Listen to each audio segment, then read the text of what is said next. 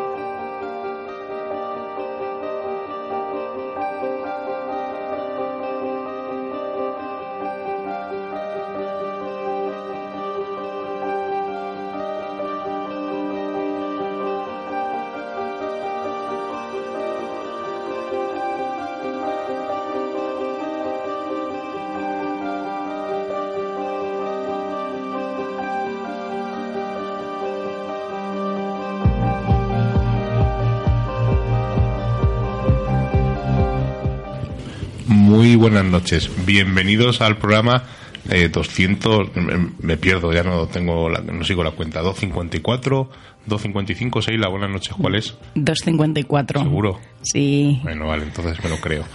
254, un programa eh, en directo en Radio Color, en la 106.2. Y para que veáis que estamos en directo, pues saludo a nuestro técnico Rubén Linares, tocando el cristal que está ahí en su pecera, en los mandos técnicos, regulando el volumen eh, de mi voz, el de Seila, y preparando por si el acaso tiene algo que decir. Una noche mágica, luna llena, ha habido un eclipse lunar que casi no se ha podido ver. Eh, nosotros no hemos visto nada porque estábamos trabajando. Y es la noche, la luna llena del lobo. ¿Por qué se llama luna llena del lobo? Pues eh, cada luna, hace tiempo estamos viendo en muchos medios de comunicación y sobre todo en internet, ¿no? Que eh, la luna llena de no sé qué, luna llena roja, luna llena azul, Luna de sangre. luna de sangre. Bueno, pues esto es porque hay un calendario lunar y la primera luna llena del año, del año que sea, es la luna llena del lobo porque recuerda a esos lobos hambrientos y es según el, el vamos a decir el manaque del granjero, una traducción vulgar, que sería esto. Además es curioso porque yo creo, eh, me gusta mucho cuando al empezar el año o al terminarlo hicieron ese repaso de todas las lunas chulas que habíamos tenido y este, eh, todo lo que nos queda por ver, pero es una pena que muchas veces el tiempo no nos lo permite, también aquí está un poco nublado, estábamos trabajando, pero Rubén que estaba en casa tampoco ha podido apreciarlo eh, apenas, apenas nada, pero sí que sería bonito porque yo además es una cosa que, que no entiendo absolutamente nada de estrellas, no entiendo nada de planetas, me, me ubico fatal cuando estamos en el campo y me encantaría. Nosotros tenemos un amigo que se llama Antonio y un día estábamos ni siquiera, estábamos un día explorando y estábamos en, en la loma de, de una cima, ¿verdad? Así, eh, de que había un castillo abandonado y habíamos estado haciendo unas fotillos y nos tiramos en, en la hierba y estuvimos mirando el cielo y fue alucinante la lección que nos dio de, de esas estrellas, ¿no? Y de la historia de alguna de ellas. Bueno, pues ya estoy aquí, que ha habido, ha habido un problema pequeño con el micro, pero vamos a, solucionarlo en un momentillo. Así que vamos a subir un momento la música, Rubén, y eh, arreglamos el micro.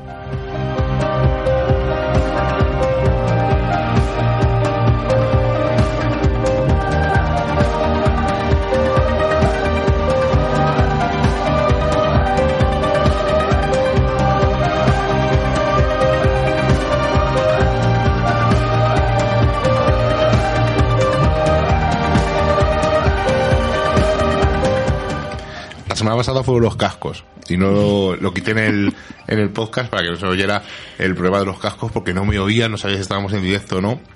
Hoy los micros. Bueno, como veis, esto es la, como dicen, no, la magia del directo y tal. Bueno, la magia no, la putada del directo porque te pasa algo de esto y tienes que ir sobre la marcha corriendo. Venga, mueve esto, haz, esto para otro lado, haz esto.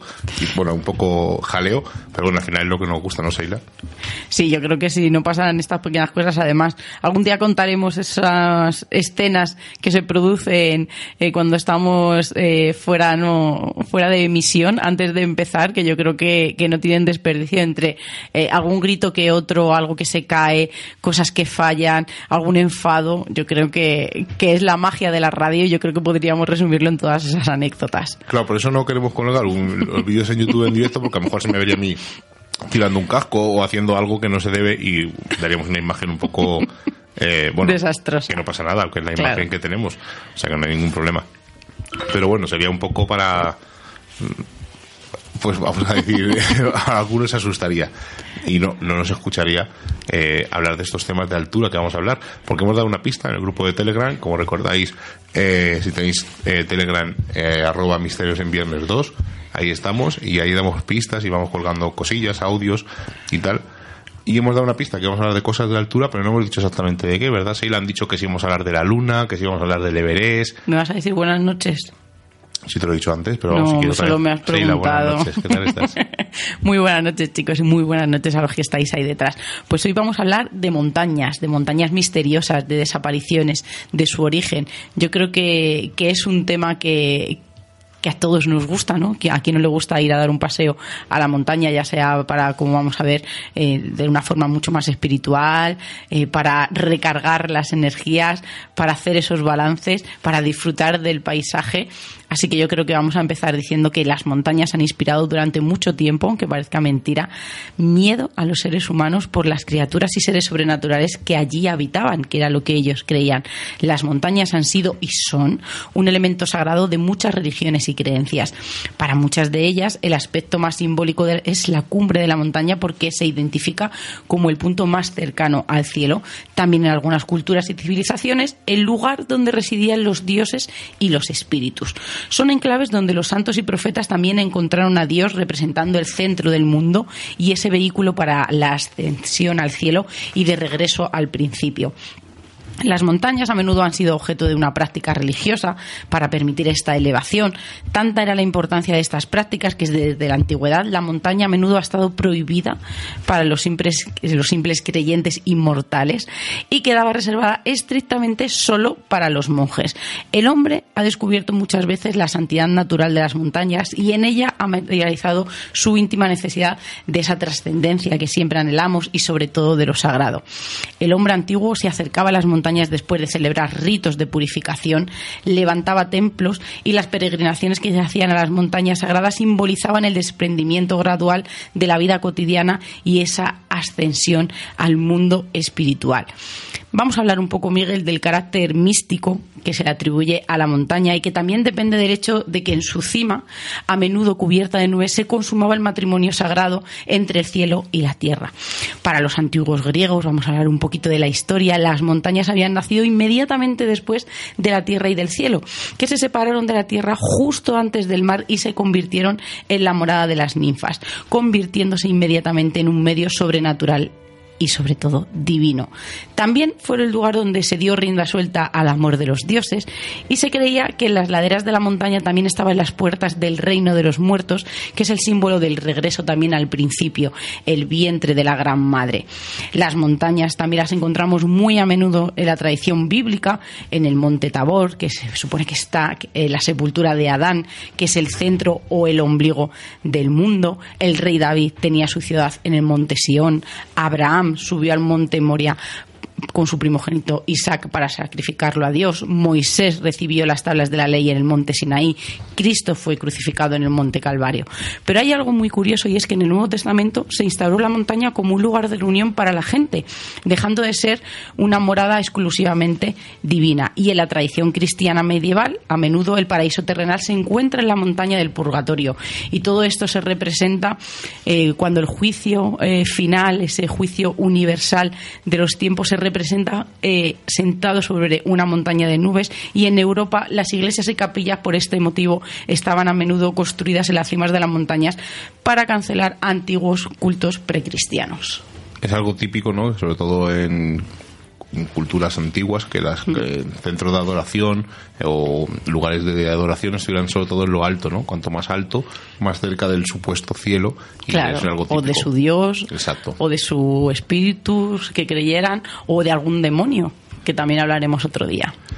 Bueno, pues yo, eh, la primera ya empiezo con trampa, porque en vez de una montaña es un monte, pero bueno, Es una, No pasa nada, es una formación altura. rocosa. Exacto, es algo en altura. Y voy a, voy a hablaros de un incidente que ocurrió el 23 de enero de 1974 en el monte Carden Berwyn y es conocido como el incidente del monte Berwyn y ocurrió al norte de Gales.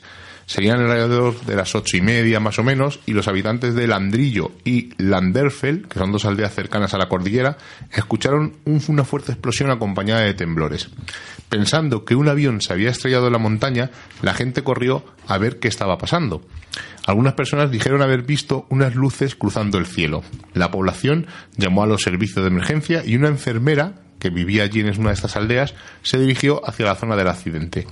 Se dice que cuando se acercó al lugar pudo ver una gran esfera de luces parpadeante rodeada de luces blancas más pequeñas justo en la ladera de la montaña, a unos 3 kilómetros de distancia más o menos. La enfermera fue detenida por los soldados y le ordenaron retirarse del lugar ya que el camino estaba cerrado a la circulación civil.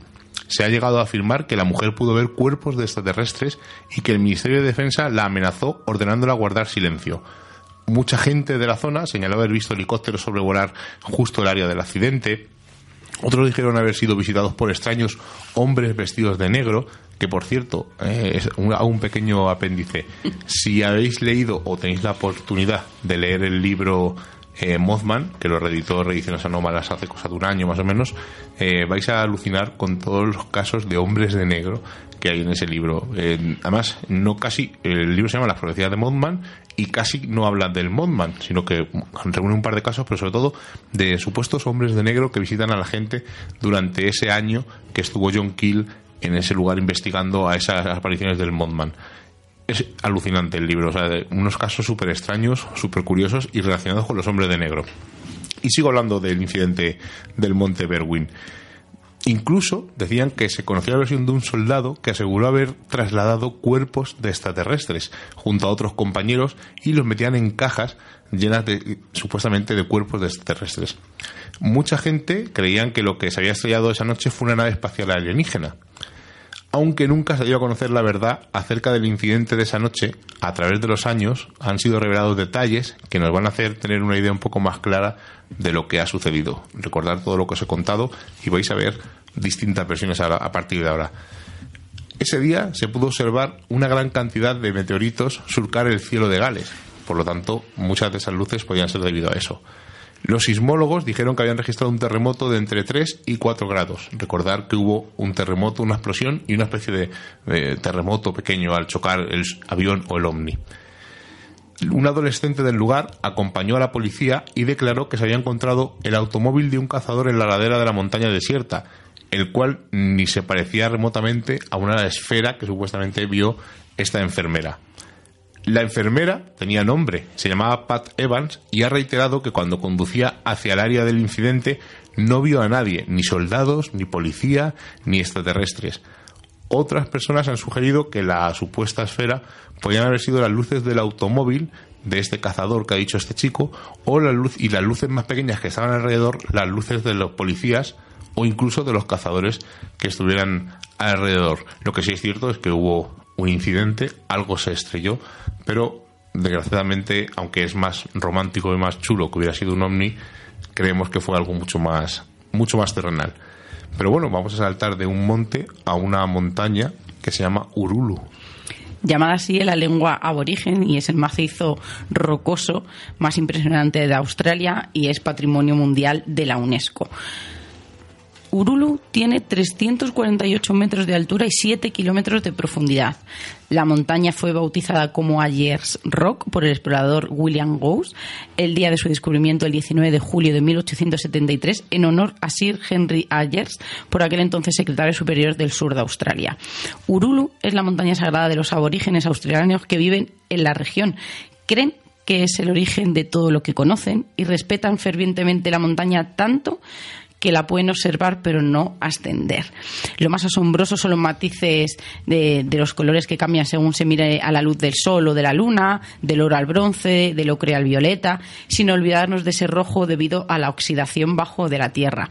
Algunos creen que podría ser los restos de una luna terrestre que se estrelló en la Tierra hace millones de años.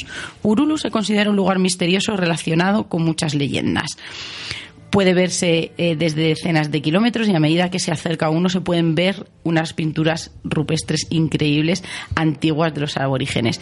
Tienen un papel muy importante en la mitología de la era del sueño, según la cual estas pinturas las hicieron criaturas ancestrales, muchos de ellos relacionados con la fertilidad y la iniciación, que los nativos consideran de origen divino, donde aparecen seres mitológicos asociados con la creación del mundo. Son figuras que se asemejan mucho a esos astronautas o extraterrestres sin boca, con ojos grandes y negros y con una cabeza eh, rodeada de una especie de halo o casco, eh, de las que imaginaros no todas las teorías y especulaciones que se han abierto alrededor de estas pinturas. Pues hay que decir, según una leyenda Taji, el lagarto rojo lanzó a Urulo un boomerang que se clavó en la roca y Taji excavó la tierra en busca de, de su boomerang, dejando una serie de agujeros redondos en la superficie de la roca aún hoy visibles. Después de haber fracasado en la búsqueda, en la búsqueda perdón, de su boomerang, Taji murió en una cueva y los restos de su cuerpo seguirían estando allí en una cueva del interior de Urulo. Otra leyenda, también, como hemos dicho, llamado el ombligo del mundo, Urulo y su vecino Monte Katachura tiene un profundo significado histórico y cultural para los habitantes de la zona y es que eh, creen eh, que este gran bloque de piedras representa un punto crucial en, una intrincada red de rutas del tiempo del sueño y creían que en el lado norte habitaban los hombres canguro, al sur los hombres serpiente y entre ellos se libraron también dos grandes batallas que aún son recordadas en cantos y ceremonias de origen ancestral. También se dice que allí arriba vivía Guanambi, la serpiente del arco iris que solo descendía a la estación seca y partes de la montaña se identifican con los liru, que son los hombres serpientes o los caníbales gigantes. Muchas de las representaciones, incluso zonas como son las cuevas, son sagradas para los habitantes locales, por lo que se pide a los visitantes que no se puede ni tomar fotos. Hay cavernas exclusivas para hombres y otras únicas para mujeres y no es posible infringir esta regla. Además, les invitan a solo mirar las pinturas realizadas en la caverna de del sexo opuesto puede acarrear terribles castigos por parte de ese gran lagartos. Para ellos, y su consejo es detenerse, pararse, escuchar, estar atento a todo lo que les rodea y comprender. Eso es lo que dicen estos aborígenes cuando uno visita su lugar favorito, que es Ururu. Antes de hablar de la montaña negra, que por desgracia está tristemente de actualidad por los mm. incendios de Australia, qué pena. Queremos eh, comentaros una peli que ocurre en una montaña. Y bueno, una peli no, son dos, que además ya hemos visto hace poquito. Vimos hace poco El Resplandor, que ocurre en un hotel en plena montaña, en el Hotel Stanley.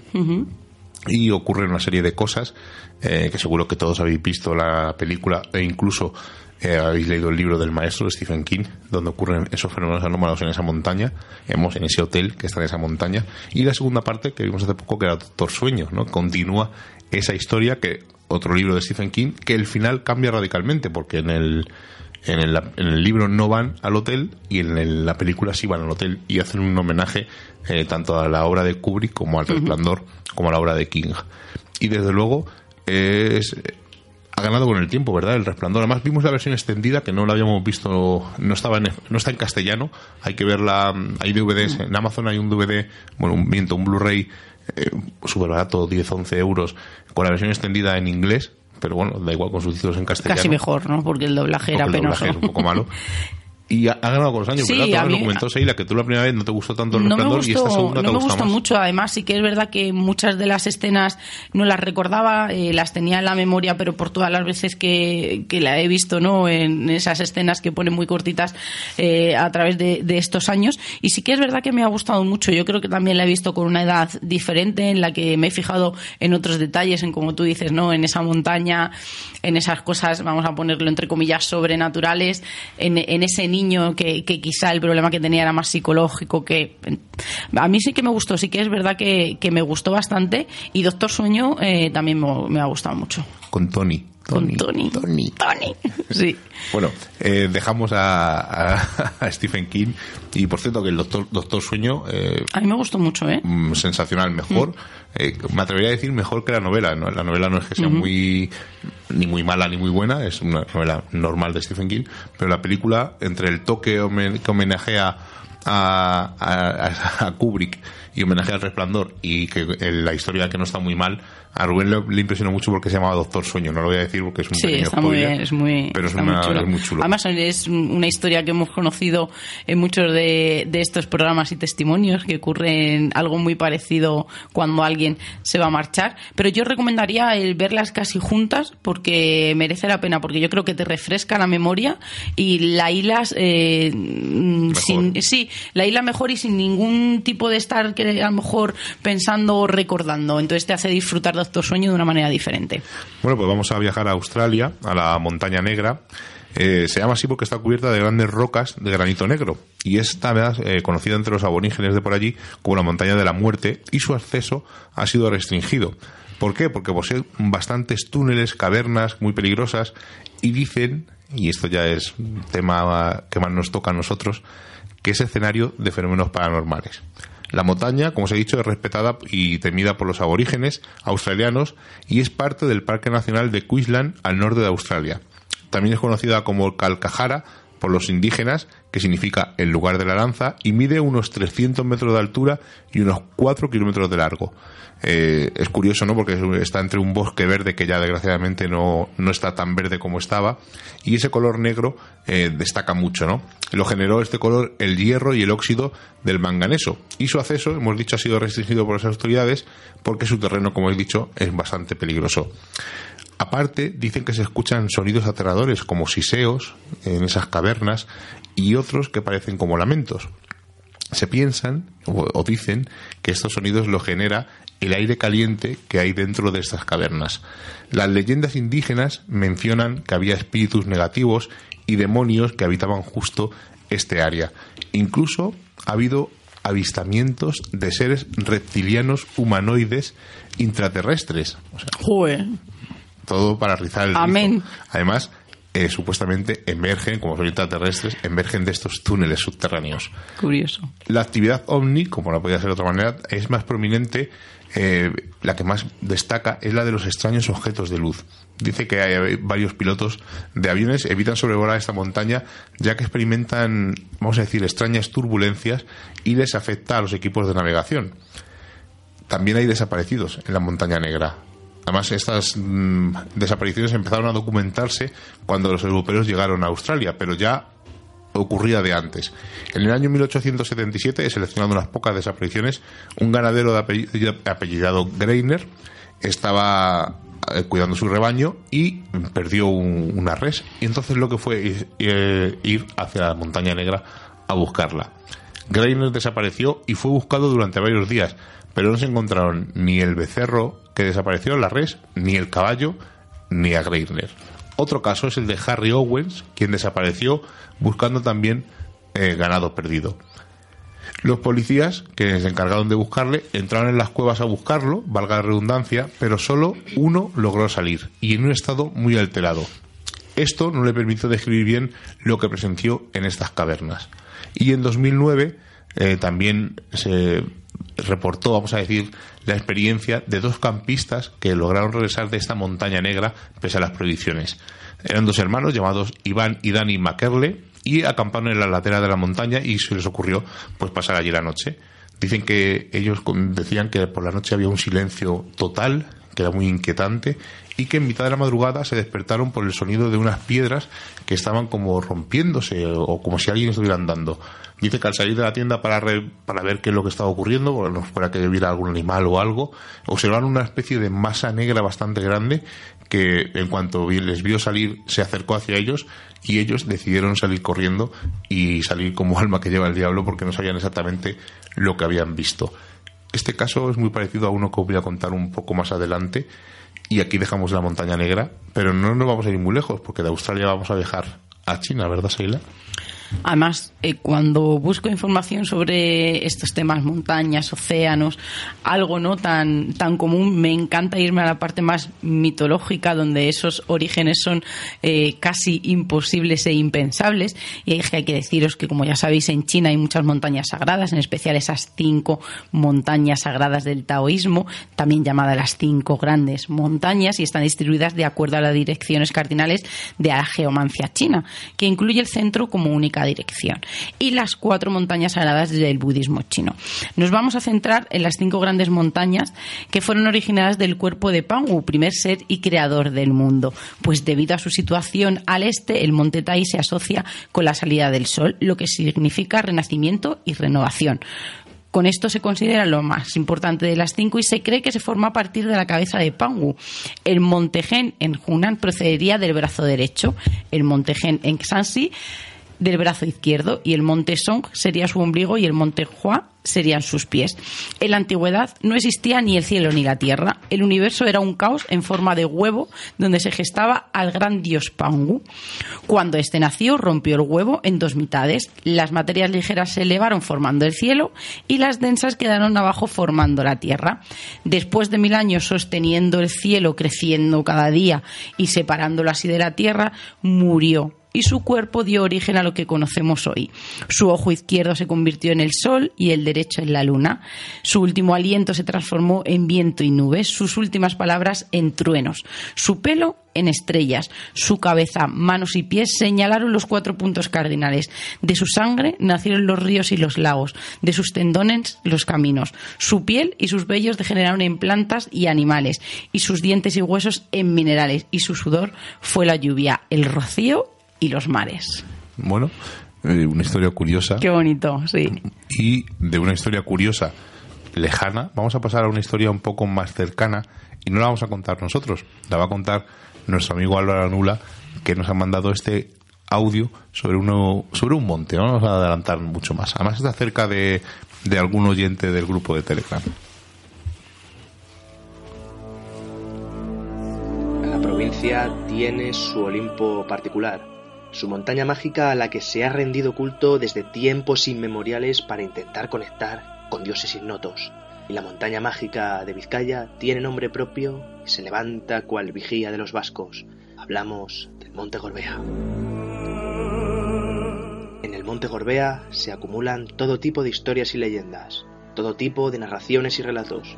Dicen que era una de las moradas de Mari, el personaje mítico más famoso del folclore vasco, Cuentan que este numen femenino, mitad mujer, mitad cabra, plomos de una nube de fuego, llegaba volando al Gorbea desde otras montañas del País Vasco. Una vez aquí, en el monte Gorbea, se alojaba en la cueva de su pelegor, rodeada de todo tipo de materiales de oro puro. También existieron leyendas de otras criaturas míticas, los Mairus. Según los lugareños, los Mairus eran unos seres de gran tamaño que construían dólmenes y todo tipo de megalitos. Estos habitarían en dos lugares del monte Gorbea, en la cueva de Mairihuelegorreta y en el prado de Mairoburueta. Allí custodiarían grandes tesoros solo al alcance de unos pocos. Además, en el Gorbea también existen historias de fantasmas, de aparecidos, la cueva de Otsavide, en el norte de la montaña mágica de Vizcaya, solo los más atrevidos osan entrar en ella. El motivo, el fantasma de un ladrón ejecutado en Francia que se resistiría a que nadie accediera a su escondrijo, donde guardaba sus preciados botines. Como vemos, el Gorbea es un lugar donde lo imposible cobra forma, un enclave donde lo natural y lo sobrenatural parece juntarse, un Olimpo, en definitiva, en el que la magia campa a sus anchas. Y después de esta historia de Peña Gorbea, vamos a hablar de portales. ¿Qué tienen que ver los portales y la con las montañas? Pues entre la frontera entre Alemania y Austria se encuentra la montaña Untersberg, que es una de las montañas más misteriosas del mundo.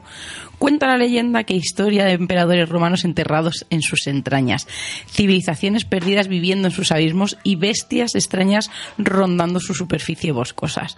Pues hay una vieja leyenda que se habla de que un rey en la montaña, el mismísimo emperador Federico Barbarroja, y que está profundamente dormido y durante este letargo su barba no deja de crecer y crecer alrededor de la montaña. De momento, su barba ya da dos vueltas a esta montaña, pero cuando dé una vuelta más, el rey despertará y ocurrirá el fin del mundo. Otras leyendas dicen que es el propio Carlomagno quien se esconde dentro de esta montaña, cuidando a su vez por eh, cuidado a su vez por pequeñas criaturas, diminutos enanos invisibles. Incluso en 1992 el Dalai Lama quiso visitarla y tras estar unas horas paseando por sus parajes dijo que ella era un dragón durmiente y que allí se encontraba el chakra del corazón. Pero como tú bien has dicho, ¿qué tiene que ver esos portales? Pues las desapariciones siempre han sido frecuentes en un testbed y se sabe que hay muchas personas que se han adentrado en ella y han estado desaparecidas durante meses. Cuando han vuelto a ser encontradas no recordaban nada de lo ocurrido. Muchos visitantes han informado sobre la pérdida de conciencia del tiempo que se tiene en la montaña y de eh, también hay casos en los que se han despertado en otra parte de la montaña que no recordaban haber visitado. Muchos han dicho que este fenómeno se debe a secuestros alienígenas, deformaciones temporales o portales a otros mundos. Pero vamos a contar una historia muy curiosa ocurrida en 1987, en agosto. Tres amigos se adentran a explorar las cavernas que existen en la montaña, desaparecen sin dejar pistas, solo eh, su coche aparcado en las inmediaciones con algunas de sus pertenencias. Se comienza la búsqueda que duraron varias semanas hasta que les dieron oficialmente por desaparecidos. Pero ¿qué ocurrió tres meses después? Que los tres amigos aparecieron en un barco en el Mar Rojo rumbo a Alejandría, en Egipto, y desde el consulado llamaron a sus familiares aterrados, incapaces de entender lo que les había ocurrido. Pero esta no es una montaña cualquiera, estamos hablando de desapariciones, de esos portales, de criaturas, de emperadores. ¿Y qué piensas si te hablo de Hitler? Sorpréndeme. Pues sabemos, ¿no? Todos eh, tenemos el conocimiento de que era un apasionado de los lugares de poder, de los objetos de poder, y estaba totalmente obsesionado con esta montaña. Pensaba que en su interior se concentraban fuerzas ocultas que podían ayudarle a ganar la guerra. Incluso llegó a mandar que le construyeran una casa en la cima de la montaña de enfrente para poder observarla, para poder pasar sus días de vacaciones e intentar desentrañar el misterio que rodeaba a esta montaña. Pero hay que decir que nadie sabe lo que se esconde realmente en el interior. En 2008 se organizó una expedición para explorar una de sus cavernas, pero al cabo de los días hubo que abandonar el proyecto. Descendieron 1.056 metros, pasando por un pasadizo tan estrecho que, casi no cabían. Tras salir, descubrieron eh, que no había nada más y nada menos que 809 pasadizos. Así que tuvieron que darse la vuelta. Y según eh, han llegado a informar estos exploradores, bajo la montaña se abre un lago de 930 metros de profundidad que pudieron eh, pues explorar un poquito con una balsa que tenían. O sea, que nadie sabe lo que hay ahí dentro, nadie sabe lo que alberga ese interior, quizá ese emperador, esas criaturas, pero lo que sí sabemos es que Hitler, en este caso, se dio cuenta de que no era un lugar cualquiera, que era un lugar de poder, y de ahí su obsesión. Bueno, y ahora os voy a dar la tabarra un poco, porque aunque el caso que os voy a contar es bastante conocido y daría para un programa entero. A mí me parece apasionante. Eh, curiosamente, nunca lo hemos tratado en Misterios en Viernes. Además, a mí es un tema que me da un poco de miedo. Hay tantas incógnitas ahí. Bueno, pues a lo mejor mm, no hay tantas como nos pensamos. bueno, vamos a viajar al 1 de febrero de 1959. Nueve excursionistas rusos, estudiantes del Instituto Politécnico de los Urales, acampan en la ladera oriental de la montaña Kolat Salk, eh, es un nombre mansi que significa, curiosamente, montaña muerta. En un punto entre la República eh, de Komi y el Oblast de Sleplok. Disculpar mi ruso porque no es muy bueno. Por razones desconocidas, algo hizo que salieran de la tienda en la que se cobijaban, alejándose de su campamento varios metros bajo una intensa nevada y temperaturas gélidas de varios grados bajo cero. ¿Qué ocurrió esa noche. Bueno, pues como muchos sabréis, estoy hablando del conocido como incidente del paso Diatlov, que es uno de los misterios más profundos y escalofriantes eh, ocurridos en el país ruso. Después de varias investigaciones, eh, el tiempo eh, hizo lo propio y al final, pues el caso se archivó, ¿no? Porque no sabían qué había ocurrido.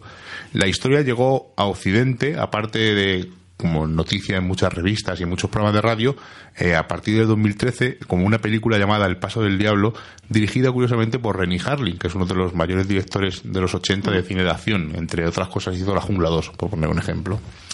Y eh, hace poco, hace cosa de un año y pico o dos, eh, las autoridades rusas tenían la firme intención de desvelar qué ocurrió esa noche.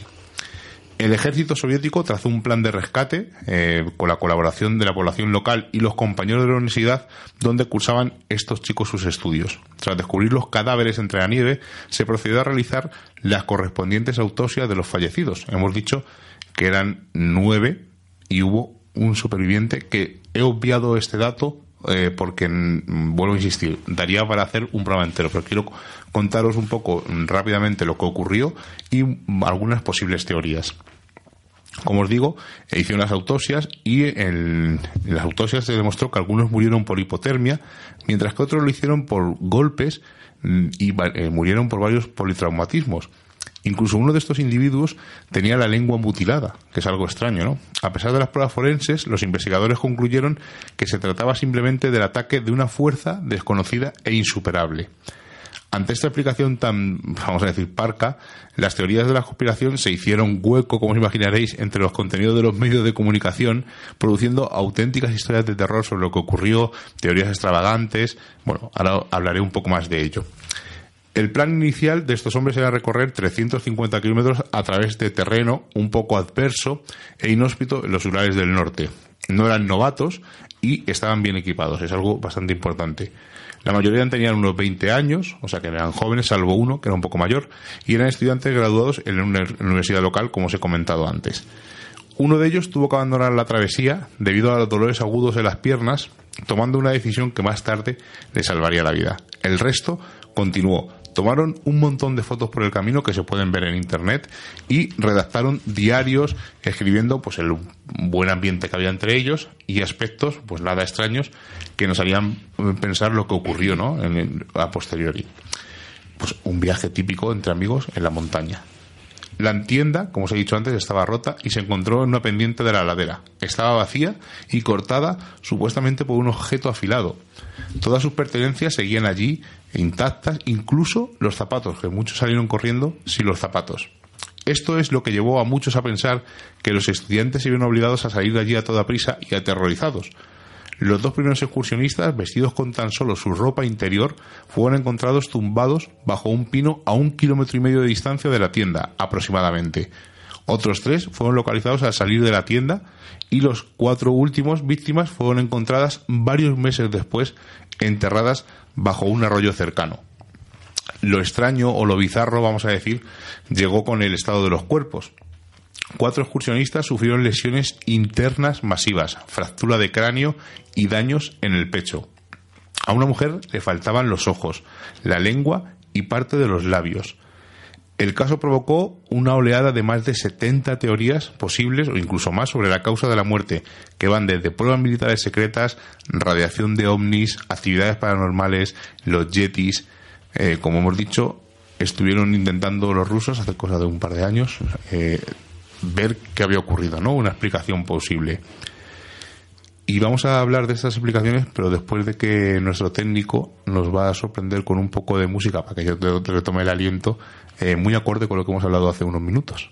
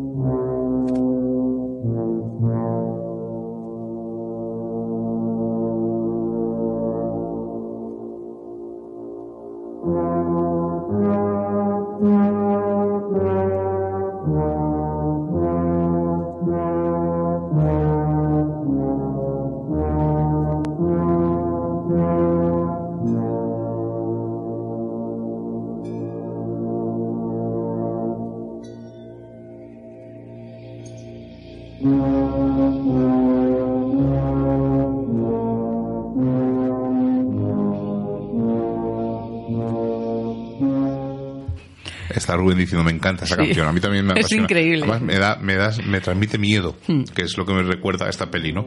Eh, además, incluso las, cuando la estuvimos viendo, Rubén decía, jo, la película está bien, ha envejecido muy bien, sobre todo los planos, ¿no? Esos planos del niño con el es ciclo recorriendo yo el creo hotel. que es, es el maestro en ese tipo de planos. Bueno, era un poco pejiguero, era un poco, era para hacer, da para un programa Kubrick, Sí. ¿eh? porque era muy, con- metía mensajes ocultos, o sea, da para un programa. Bueno, vamos a ver qué posibles soluciones hay, ¿no? Hay algunas que son naturales, ¿no? Se ha sugerido muchas veces que la causa fue una avalancha, por ejemplo, que eh, una avalancha y se llevó por delante. Lo curioso no que la, la tienda seguía allí. Puede ser que ellos oyeran la avalancha, salieran corriendo como les pillara ropa, de ropa, o algunos sin ropa, eh, otros descalzos, y al salir corriendo la avalancha les pillara y no pillara la tienda de campaña. Algo lógico y posible. Eh, para justificar esa razón, los datos meteorológicos mostraron que la temperatura se desplomó de los menos 11 grados a los menos 25 grados. Otra teoría apunta a que pudo existir una especie de infrasonido que los desorientó y los volvió locos. Entonces salieron corriendo.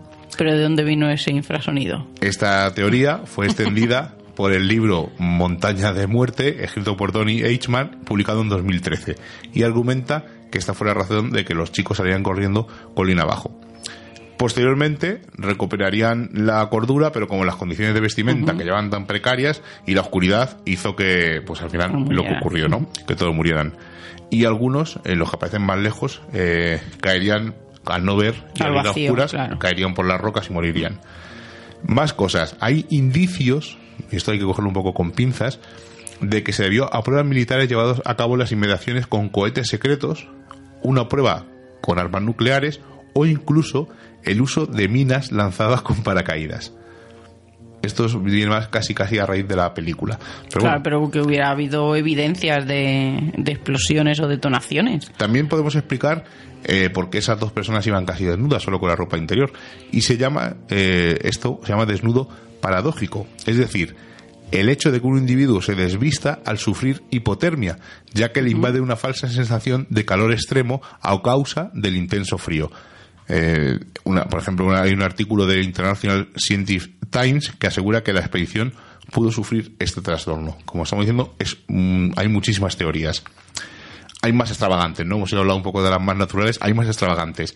Eh, el famoso Yeti, que llegó un Yeti y les atacó, que oye, puede ser. Eh, también que los eh, excursionistas pudieran haber tenido contacto extraterrestre y ocurrió lo que ocurrió. Esto es a raíz del año 2014, en el canal Discovery Channel, emitió un documental, eh, El Yeti ruso, El asesino vive, en el que se sospechaba que lo que pasó en el paso de Love podía ser o una versión rusa de este animal criptozoológico o eh, estas sospechas ufológicas que también tiene que ver con el canal Discovery Channel en la serie popular Alienígenas Ancestrales. Bueno, miento, perdón, Alienígenas Ancestrales es del canal Historia, perdón, que me he confundido, que lo he dicho de memoria y me he ido a... Eh, a igual, hay un documental donde dice que pudieron contactar con extraterrestres, pero como en el anterior documental eh, no hay pruebas al final para demostrar esto. Hay más teorías. eh, algunas aseguran eh, que fueron víctimas de una tribu cercana y fueron asesinados y fueron los colocados los cuerpos eh, por ellos a distinta distancia para hacer una especie de ritual.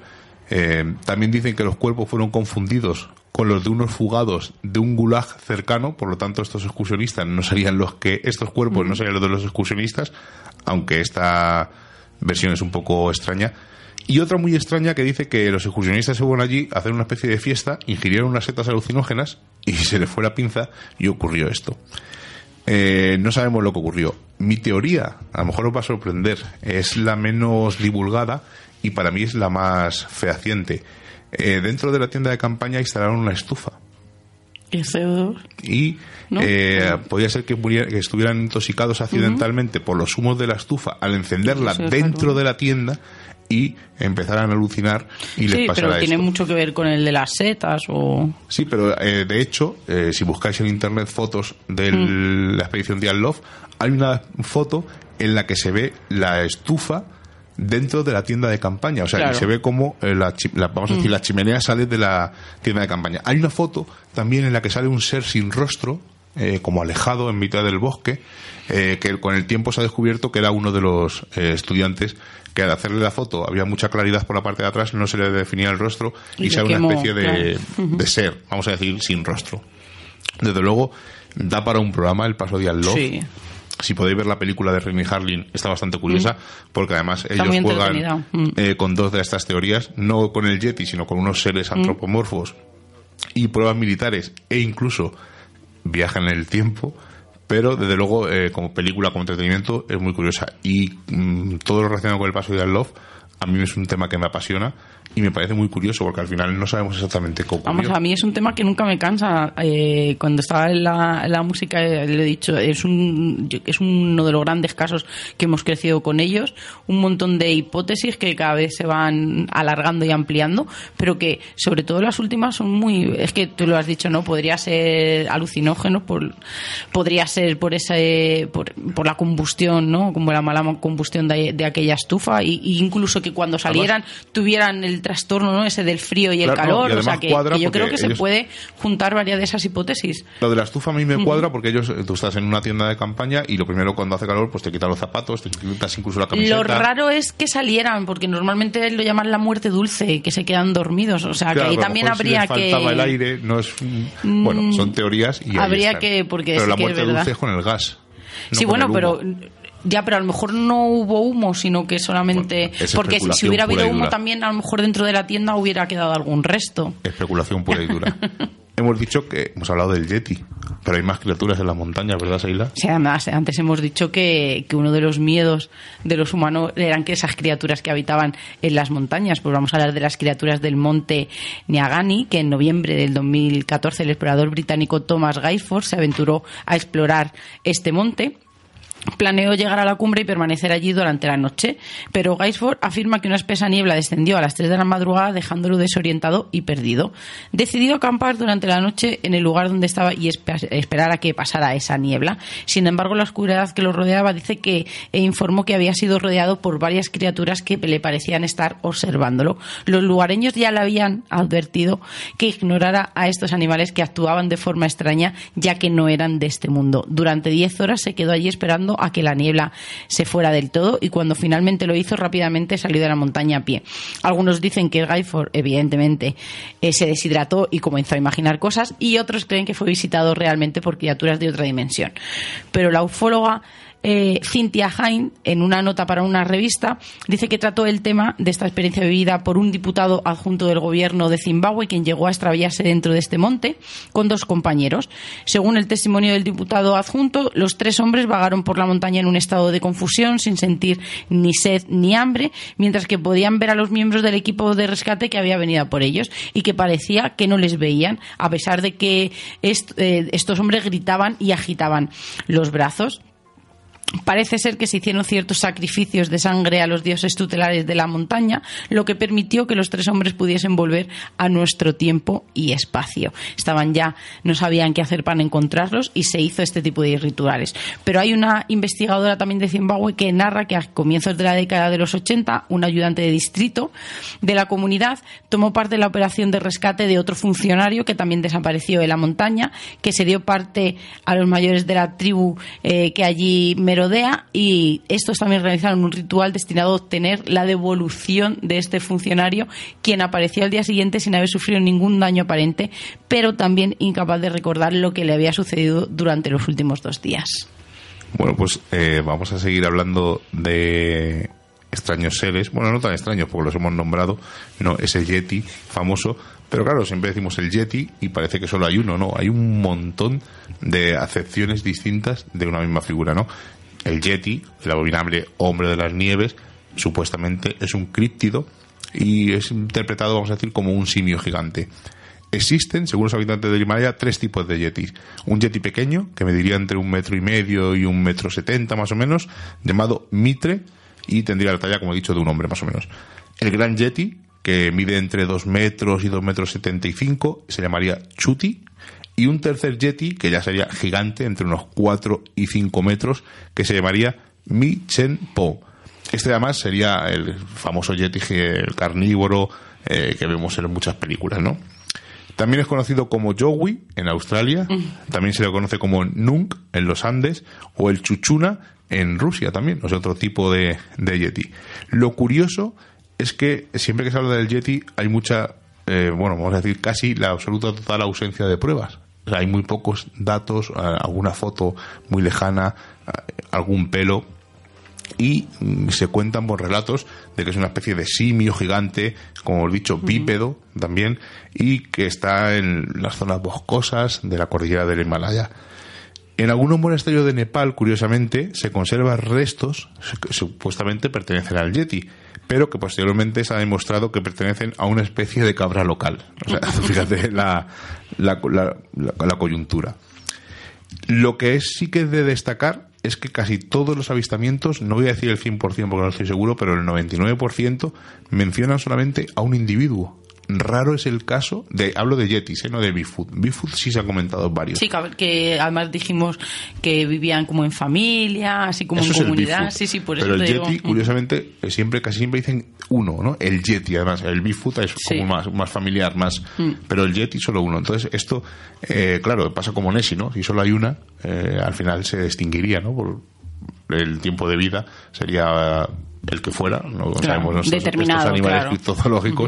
no sabemos el tiempo que viven, y es lo curioso, ¿no? Para que siguiera su especie tendría que haber un mínimo de dos para que pudieran procrear. Por lo tanto, esto es curioso, no es un dato curioso. El Bigfoot sí se ha visto más, se han visto varios, eh, incluso juntos, pero el Yeti mm, rara vez eh, se ha visto a más de uno. Siempre más se dice, como he dicho, el Yeti algo curioso. A mí ya me ilusa, pero en el programa en el que fue eh, Calleja el Himalaya. Mira que no quería decirlo, no quería, no quería ni comentarlo, porque luego me dicen, es que siempre atacas a Iker. No, no. No, Calle, no. Eh, ah, Calleja luego se le entregó el pelo a Iker y nunca salió el resultado. Pero yo te digo, pues fíjate, es que yo ni me acordaba de eso, pero yo sí que es verdad que al Yeti es una de estas criaturas que tengo como mucho cariño, porque me, me despierta muchísima curiosidad por, por todas estas cosas que tú has estado diciendo, pero sí que cuando cogió aquel pelo, aquella huella, yo me, me, me quedé un poco sorprendida y la verdad que me hizo mucha mucha ilusión, ¿no? El, que alguien a lo mejor tan cercano hubiera recogido un pelo de Yeti. Bueno, a que tenemos mucho cariño es a nuestro compañero Isaac y nos va a contar algo sobre una montaña muy mágica eh, de aquí de España y luego Sheila nos contará algo más de alguna montaña, pero primero vamos a escuchar a nuestro amigo Isaac. Debido a su geografía, el considerado como el macizo rocoso más importante de Cataluña, está a 30 kilómetros de Barcelona, recibe el nombre de Monte Serrado, o sea, Montserrat, un punto clave de la España mágica, de la historia heterodoxa, incluso una zona caliente de avistamientos ovni. Tanto es así que el día 11 de cada mes un grupo de entusiastas se reúne para intentar establecer contacto con ellos, o al menos ver y documentar las múltiples luces que eso sí se dejan ver por esta zona.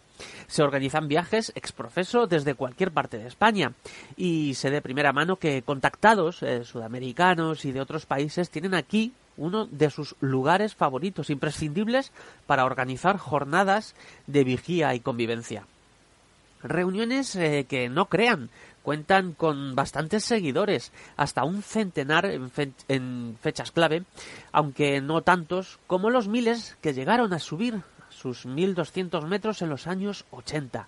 Todo ello iniciado por Luis José Grifol, profesor mercantil en los años 70, que es cuando comenzó a observar eh, regularmente fogonazos y otros objetos luminosos sin identificar desde la terraza de su casa en Montgat, hasta que un día Grifol decidió emprender camino hasta lo alto de la montaña de Montserrat. Era un 11 de marzo de 1979, noche en la cual tomó contacto con esa otra realidad. Una realidad de ámbito ufológico que, como hemos dicho, aún atrae a muchos, muchos curiosos y también convencidos de que el lugar es inequívocamente un eh, lugar de contactismo casi único en el mundo. Pero hay más, porque, como sabemos, en este macizo se encuentra un santuario y monasterio benedictino, dedicado a la Virgen de Montserrat, la Moreneta, hallada en la Santa Cova, una de las muchas cuevas y pasadizos que hay en este lugar. Un descubrimiento, según la leyenda, precedido por la caída o avistamiento de un objeto eh, no procedente de este mundo. En sus numerosas y aún no enteramente exploradas eh, cuevas, pasadizos y túneles, se han oficiado, que sepamos, desde luego, numerosos aquelarres. Y como el sincretismo atrae a los misterios, o bien son los lugares los que marcan los acontecimientos, quién sabe, es aquí en Montserrat, donde podemos unir las palabras Santo Grial y los nazis, pero no como leyenda, sino como hecho histórico. Y qué mejor para resumir el insólito asunto o episodio histórico que vamos a tratar, pues que lo hagan unos funcionarios muy especiales. En 1940, Hitler se entrevistó con Franco en Endaya para negociar la entrada de España en la Segunda Guerra Mundial. Guerra en la que nuestro país al final no participó. ¿Y por qué no? España estaba en la más absoluta miseria. Solo había pasado un año desde el final de la Guerra Civil. Otros dicen que España no entró en guerra porque Franco pidió a Hitler demasiadas cosas a cambio. Gibraltar, Marruecos, Guinea y Orán. Un poco más y le pide Berlín. Como ustedes saben bien, Hitler visitó Madrid para hablar de esas condiciones antes del encuentro en Endaya. Luego viajó a Montserrat. ¿Montserrat? ¿La abadía de Montserrat? La misma. Estaba convencido de que allí estaba enterrado el Santo Grial. Por los clavos de Cristo. Sí, estos también los buscaba, no crean.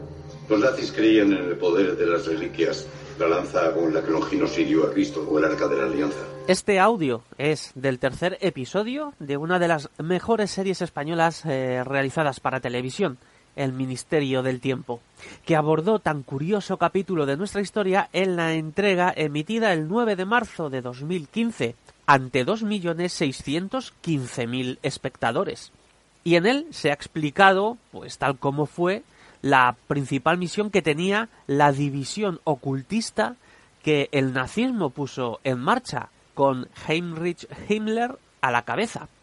Los personajes de este ministerio ficticio intervienen en hechos que sí son reales. A continuación, espían una de las reuniones que se mantuvieron en Madrid aquel 1940. Eh, de esta y del resto hubo varias reuniones, pues apenas hay documentos ni ha trascendido nada.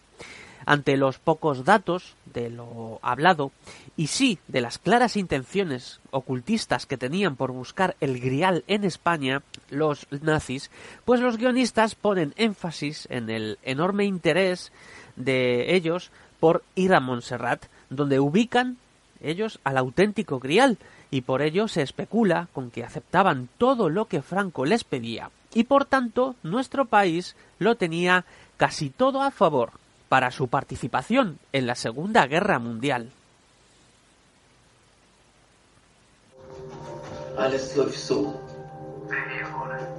Todo va como queríamos.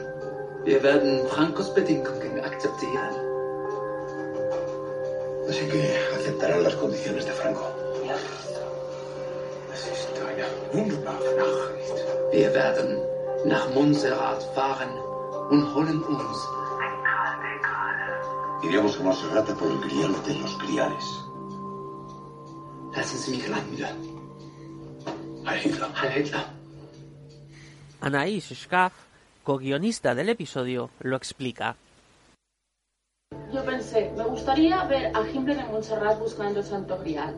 Entonces, les conté la anécdota, busqué la- el episodio histórico, lo, lo documenté, claro, también nos iba, muy, nos iba muy bien porque en ese mismo día Hitler estaba en Endaya hablando, intentando convencer a Franco, bueno, negociando con Franco la entrada de España en la Segunda Guerra Mundial, con lo cual había muchos, la historia tenía muchos niveles. Con lo que no contaban los ya por entonces poderosos y temidos líderes nazis, y seguimos hablando de historia, de parte de nuestra increíble historia, es que se toparían con el abad titular, o más bien que ni lo harían, ni se toparían con él, pues se negó a recibir a Himmler, y que se toparían con Andreu Ripoll, un joven religioso que sabía alemán y que mostró una seguridad y una firmeza que heló la sangre al mismísimo jefe de las SS.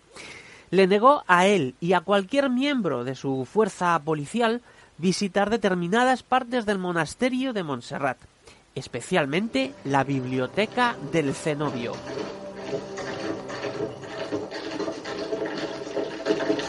Siento decepcionarle, pero el santo grial no está en Montserrat.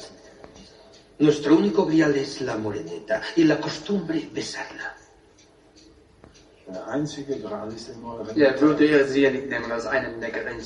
Dígale de mi parte que buen provecho con el cianuro. ¿Sabe usted alemán? Estudié en Tubinga. Mire, sé que no puedo prohibir que pisen esta tierra sagrada, pero sí puedo encerrarme en mi celda hasta que se vayan de aquí.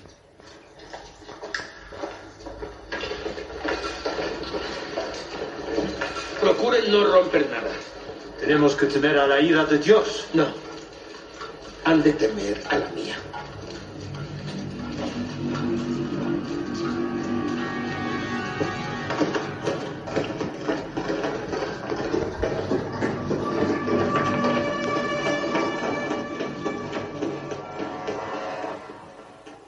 Este desencuentro desbarató todo el plan de búsqueda de objetos sagrados u ocultistas de los nazis en la zona, a pesar de que todas sus pistas e investigaciones les llevaban a creer firmemente en la custodia del Santo Grial por los monjes del monasterio de Montserrat.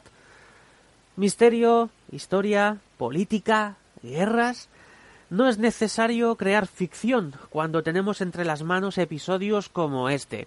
Delirios ocultistas, estrategias de poder, supercherías, reliquias reales u obsesiones de del- del- creados por el propio poder. Interrogantes, aún muchos. Y mirándonos a más de 1200 metros de altura, la montaña de Montserrat, sabiéndose protagonista de la España mágica y de parte de nuestra propia historia.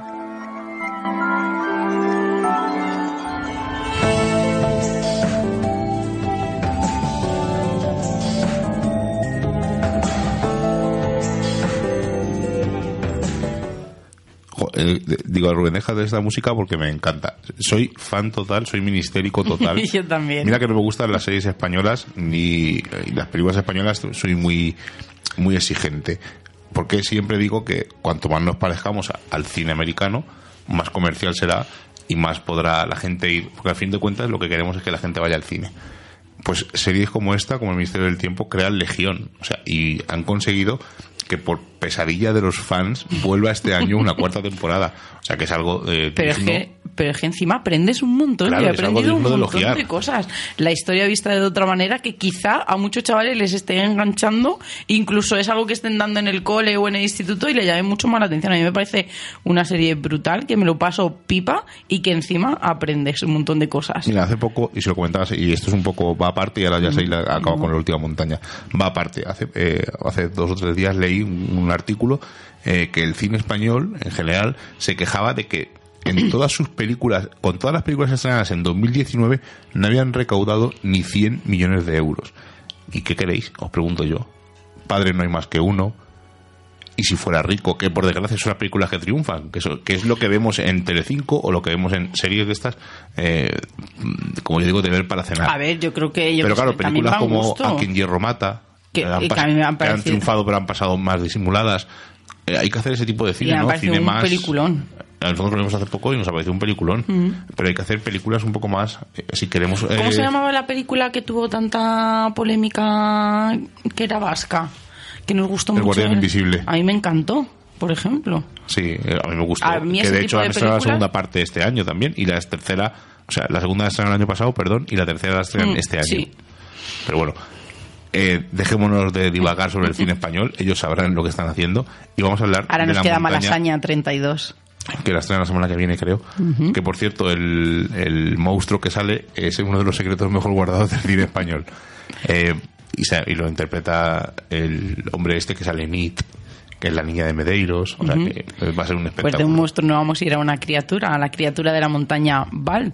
Y es que el 14 de noviembre de 1974, habitantes del condado de Lewis en Washington saturaron las líneas de emergencia con la información del impacto de un meteoro en la montaña Val. Lo que podría haber quedado como una anécdota, pues rápidamente se les fue de la mano cuando durante las semanas siguientes varios grupos de campistas y montañeros acudieron a los servicios forestales de la localidad para narrar encuentros con una extraña criatura que emanaba luz.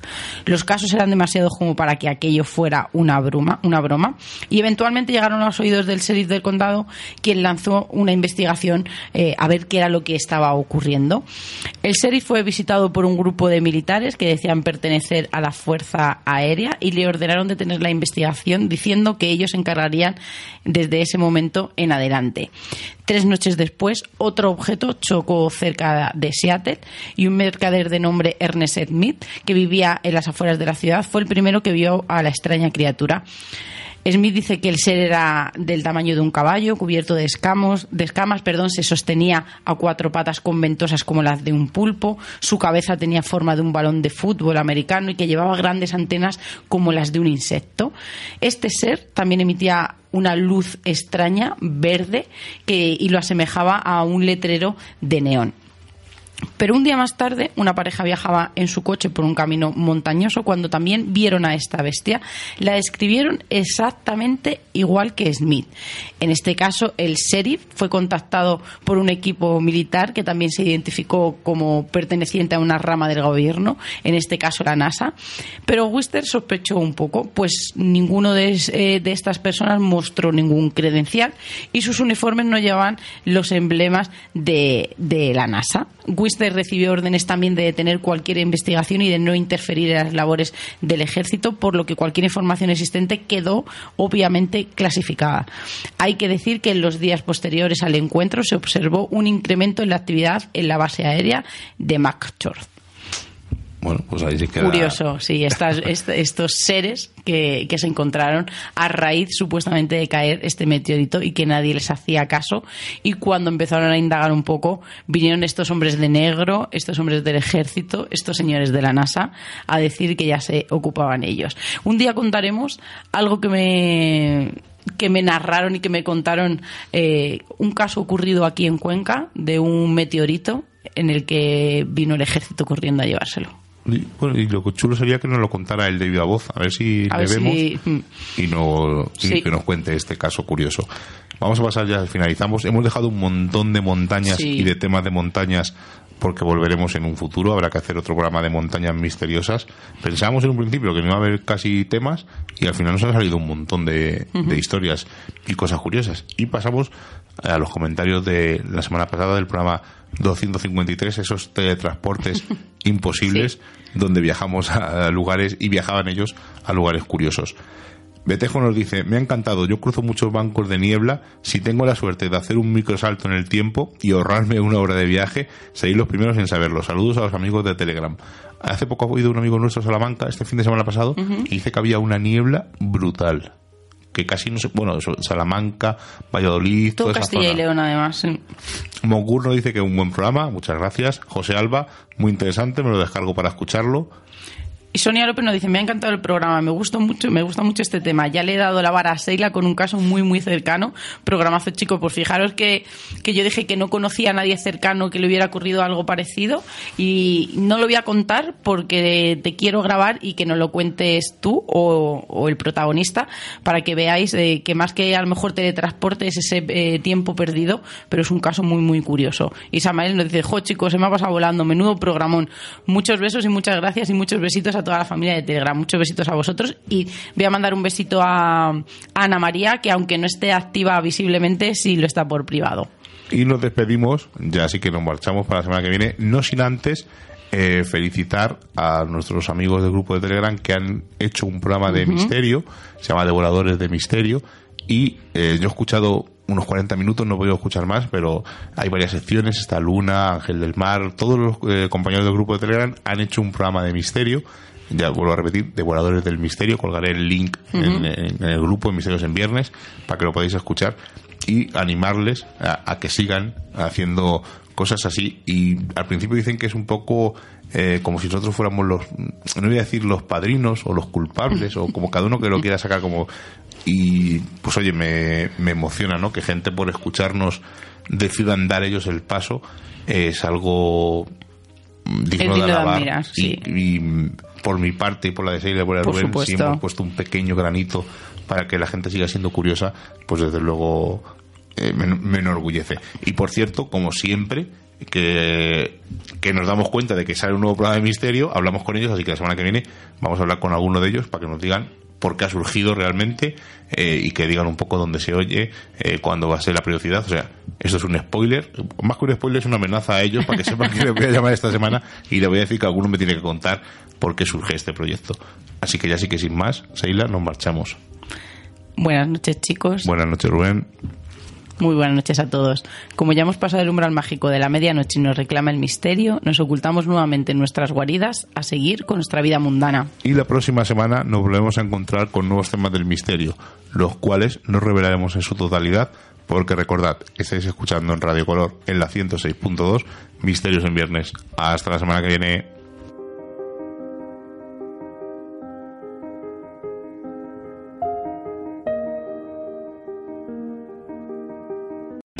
O'Reilly Auto Parts puede ayudarte a encontrar un taller mecánico cerca de ti. Para más información, llama a tu tienda O'Reilly Auto Parts o visita oreillyauto.com.